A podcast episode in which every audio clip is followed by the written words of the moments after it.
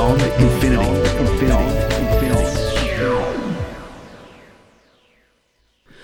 So essentially the Earth wobbles in its orbit. And the effect of these wobbles is very important. The man who did the mathematics to calculate the effect of all these things on the amount of sun's energy reaching various parts of the world was a Serbian polymath, Milutin Milanković. Such an impressive amount of work that these now are known as Milanković cycles. He didn't discover them, but he did the mathematics. Now, by 1914, he was well established as an engineer, a mathematician and a scientist. He chose to go to Austria-Hungary for his honeymoon, and he was there when the World War I started. As a Serbian, he was interned. Now, strings were pulled on his behalf, and he was allowed to remain under house arrest in Budapest. He spent the war years in the library of the Hungarian Academy of Science doing his celestial mechanical calculations. Now, one can't help be reminded of another person who got interned during First World War, a German who was in England at the time. He was interned in the Isle of Man, and he spent his time developing something that many of you use today. His name was Joseph Pilates. So a lot can be done during the war when you've been locked up. Absolutely. But I digress yet again. Now, can you just, I thought this was incredible, and this polymath Milanković that you just mentioned, he was a pretty incredible guy, because for him to have actually worked out and to have, the theory and the insight of actually being able to kind of combine, so it's a combination of three separate cycles and their effects, which give you the answer, and these are the things that he worked out. Can you just specify what those three cycles are? Yes, and how he put them together to get an answer, to find out what the net effect was. In a way, it's a bit like the mathematical problems that we used to do as children, finding the lowest common denominator between three numbers. If you take 2, 3, and 4, the lowest common denominator is 12, I think. And it's a bit like those sort of calculations. But bear in mind that he didn't have a calculator, he didn't have a computer. He probably had a slide rule, a pencil and paper. And he just set about working the effects of these various things. And the three things that he's working on, can you just remind me of them? Let's go through them. Please. The Earth's sun distance does vary because the Earth doesn't always go in a circle. It goes in an ellipse, and this changes shape from time to time. But he found that was not particularly important. It didn't make a deal of difference to the amount of energy reaching the Earth. The axial tilt, which determines the seasons, was all important, and that made the biggest difference with respect to the summer melting of winter snow. And the amount of axial tilt. So yes, that variation. It's the tilt of the line that joins the north-south of the pole. But it's between 22.1 and 24.5. Yes. So starting at 22.1, if you like, and then moving in the direction of 24.5, and then gets to that, and then reverses direction. And so it's the direction that it's moving in that is most important. It's the direction it is at a particular time that's most important. That determines the intensity of the seasons. Yes. If you buy a globe, you know, so it doesn't matter whether it's going from low to high or high back to low. No. Now, in addition to this, there's what's known as the precession of the axis, that the axis at the moment, the North Pole direction, is pointing at the North Star. But in a few thousand years, it'll be pointing somewhere else. It moves. Which is the pole shift, magnetic pole. So not only is the angle changing with time, but the direction in which it points changes with time, which means that the seasons occur at different times in the orbit of the Earth. We at the moment get our summer when, obviously, the southern part of the globe is pointing towards the sun. It's closer to the sun. Yep. It happens also, coincidentally, to be when we're closer to the sun. But it's not the closeness that makes the season, it's the angle of the sun in the sky, and that's determined by the slope of the axis of the Earth. But doesn't that effectively mean that in Australia, when we're in summer... Yes. That's because the tilt and its position in the orbit actually means that for that 6 months, the southern hemisphere is actually closer to the sun in distance. So in other words, it's like moving your hand closer to a radiator of heat and then further away. The closer you are, you feel more heat on your hand. No. Okay. So you were wrong. This is what I need to understand. What Milanković showed was that the closeness didn't matter nearly so much as the angle of the tilt. Now, let's think at the angle of the tilt. If you shine a torch beam, a flashlight beam, at a wall, straight on, you get a pool of light with all the energy is hitting that particular area. If you shine it at an angle, that pool of light is bigger, so the energy density is less. The same amount of energy is hitting the wall, but it's spread over a wider area. Right. That is the effect of the tilt, and that is the effect that causes the seasons. It's the spreading of the light depending on the position of the sun in the sky. It's not the distance of the sun to the earth, although the distance makes a difference. It makes a small but significant difference, but not a huge difference. And because of the precession of the orbits, when the earth is closer to the sun, changes at different times of the season. So all these various effects are interacting, and Milanković did the calculations to show the effect. Now, unfortunately, he was not taken particularly seriously in his lifetime. But recent ice cores, when they've been able to look at the Earth's temperature from way back, and of course the ice has moved from various times, have actually caused us to believe that Milanković was really onto something, and his cycles are very important for the determination of ice ages. Yep. They can conspire to leave the Earth very cold, and if the tectonic plates are so aligned that the ocean currents are not keeping the Earth warm, then bingo, you get an ice age. So it's a confluence of things. It's the combination of the Milanković cycles and the position of the tectonic plates, and of course the precession. Interesting, isn't it? Wow.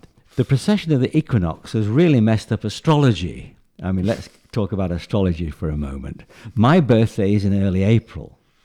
When this nonsense was first concocted, the sun was in the constellation of Aries in early April. What it means by in is mean that it's in the position of the constellation of Aries. Yep. Nowadays, it's in the constellation of Cetus the whale. So when I tell people who are interested in astrology that my star sign is Cetus the whale, they look at me very strangely.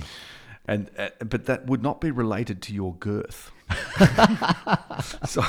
So yeah, look, as we know, Tony's being a bit facetious there, but and I suppose showing a bit of skepticism in this business of astrology anyway, that your star sign is actually the sign that you were born under at the time of your birth rather than at the time that you're living at any given time. Yes. Tony, it's such an interesting subject. You've laid bare some of my underlying ignorance about this, because I had always thought that it must be literally the proximity of, say, Australia to the sun that gave us a hot summer. But it's more than that. And I think that you've explained it beautifully by describing a torch beam pointed straight at, perpendicular to a face, a wall, which is what would happen on Earth if we didn't have axial tilt. It's what happens when you're under the sun at the equator. Yes. Yeah, all the energy is sort of concentrated, whereas anywhere else, of course, it's spread out depending on the tilt of the Earth. And yet the Tropic of Cancer and the Tropic of Capricorn, is it correct to say that they are where the equator moves to at certain times of the year? You can call them an equator? Yes. It's as if the equator moves to them. At so they're the maximum extent of where the equator moves to. So that is literally the midpoint of our rotation. And that's determined by the angle at which the Earth's axis is at present. You know, the 23.5 degrees to the plane of the rotation around the sun. But it changes and it progresses. Processes. So when you get to, say you get to that, the outer limit of it, which is 24.5, what's the effect of that going to be? That the seasons are going to be much more pronounced. That the winters are going to be a damn sight colder and the summers are going to be a damn sight hotter. But it's the combination of that and the other factors that actually upset the apple cart. And when I was young, it was widely believed that we were slowly heading towards the next ice age. And what an achievement for Milanković, this polymath from Serbia, to actually be able to, I just find, because this is hard enough to get your head around, and I don't really have my head around it, to be honest, but I accept what you're saying, that there are a few factors that combined give you this outcome, give you the net effect. But to be able to do this in the 1940s, without the aid of computers and without even really being able to actually go out and do any field work to support it. It was the First World War. It was even earlier. Yeah, right, okay. And he produced graphs which show what the temperature of the Earth would be in various places during various times in the past. And you can Google these things. But the curious thing was there wasn't always an ice age when it got cold. And then it was realized that continental drift was a very important factor of the two. It's the two things coming together. And there have been times when the Earth has been totally frozen. Including the equator. Everything. A complete ice ball. And you have to ask the question, well, how did that come to an end? And it came to an end by tectonic movements under the ice, pushing up volcanoes, which push their way through the ice, put carbon dioxide into the atmosphere. Carbon dioxide, as we know, is a greenhouse gas. It slowly caused the Earth to warm up. And there have been periods in the history of the Earth which have gone from total iceball Earth to a more benign climate. And it's happened from time and time again. And who knows, it'll probably happen again. And one of the things that they say, looking at other planets, because there is interest in trying to assess the likelihood of life in some form, possibly only microbial, possibly more advanced than that, existing elsewhere and at the same time as us. One of the things that they think makes it much more likely that you'll have life on a planet or an exoplanet, a planet beyond our solar system, is the existence of tectonic plates, active geology, because for exactly the same thing that you're talking about. See, in our solar system, the further you get out, it gets much colder, and yet there are anomalies to that. You know that there's. I was very intrigued to learn recently that Neptune, which is much further out than Uranus, they are kind of twin planets in a way. They're very similar size, but Neptune emits more energy than it receives from the sun.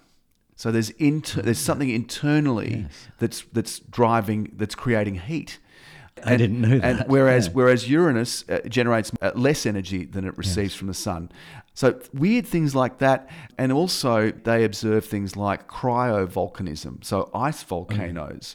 There's a moon of Saturn called Enceladus, which at the South Pole has an area where hot water is being pushed through an icy crust. It's the most reflective white smooth surface in the solar system, so it's been resurfaced. Otherwise, it would show craters. And at the South Pole, the Cassini Orbiter wasn't designed to do this, but they actually flew through these plumes once they saw them. They were totally unexpected. It's a very small object, only 500 kilometers diameter. They flew through these plumes and actually were able to say it's water. And it's got salts in it, and it's even got silicon grains in it.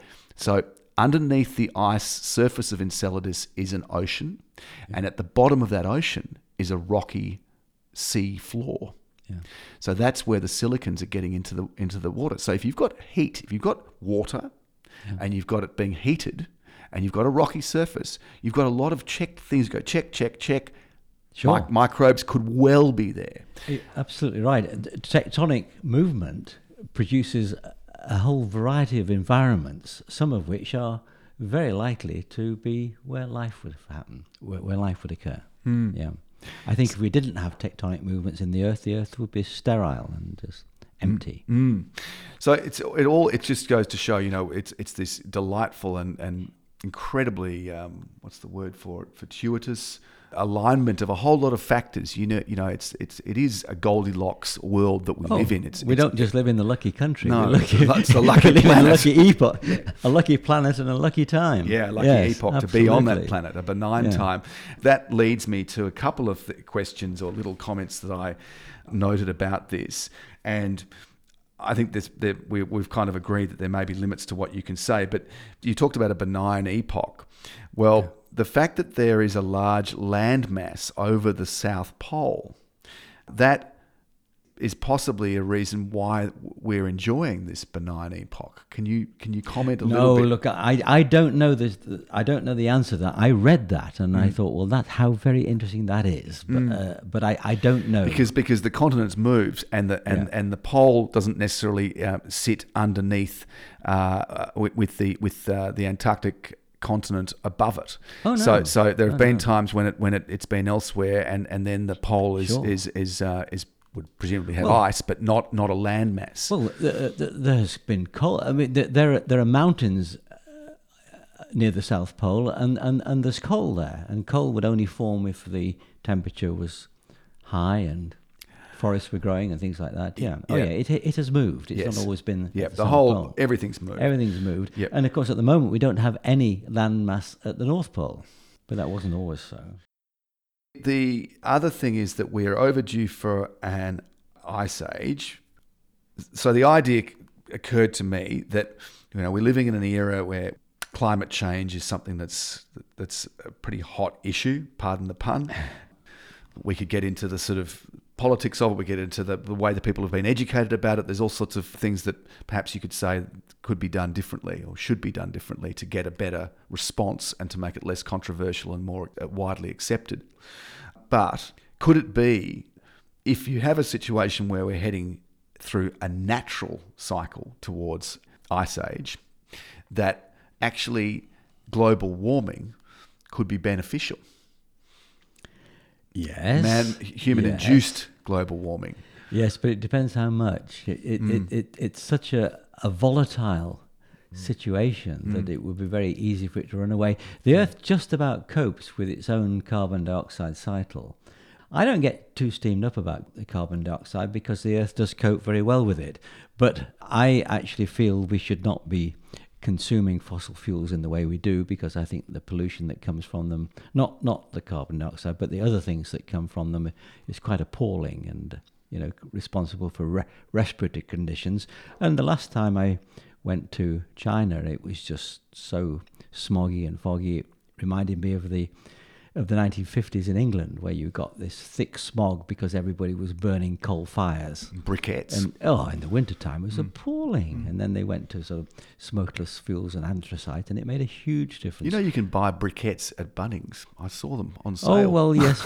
You can buy bags of... No. These are for putting in your Canara. I mean, I remember Manchester Town Hall. It was actually jet black, you know, and since they've gone to smokeless fuels, they actually decided to clean it up, and it's a beautiful sort of sandstone building, totally transformed. High pressure sprayed the layers of blackness off it. They got it off. Well, we could talk for ages about this, but I think it's a really interesting subject, and I hope our listeners have found this as interesting as I have. But thank you very much to Dr. Tony Hayes, retired physicist, for telling us more and explaining our restless Earth. It's a pleasure. Thanks for listening.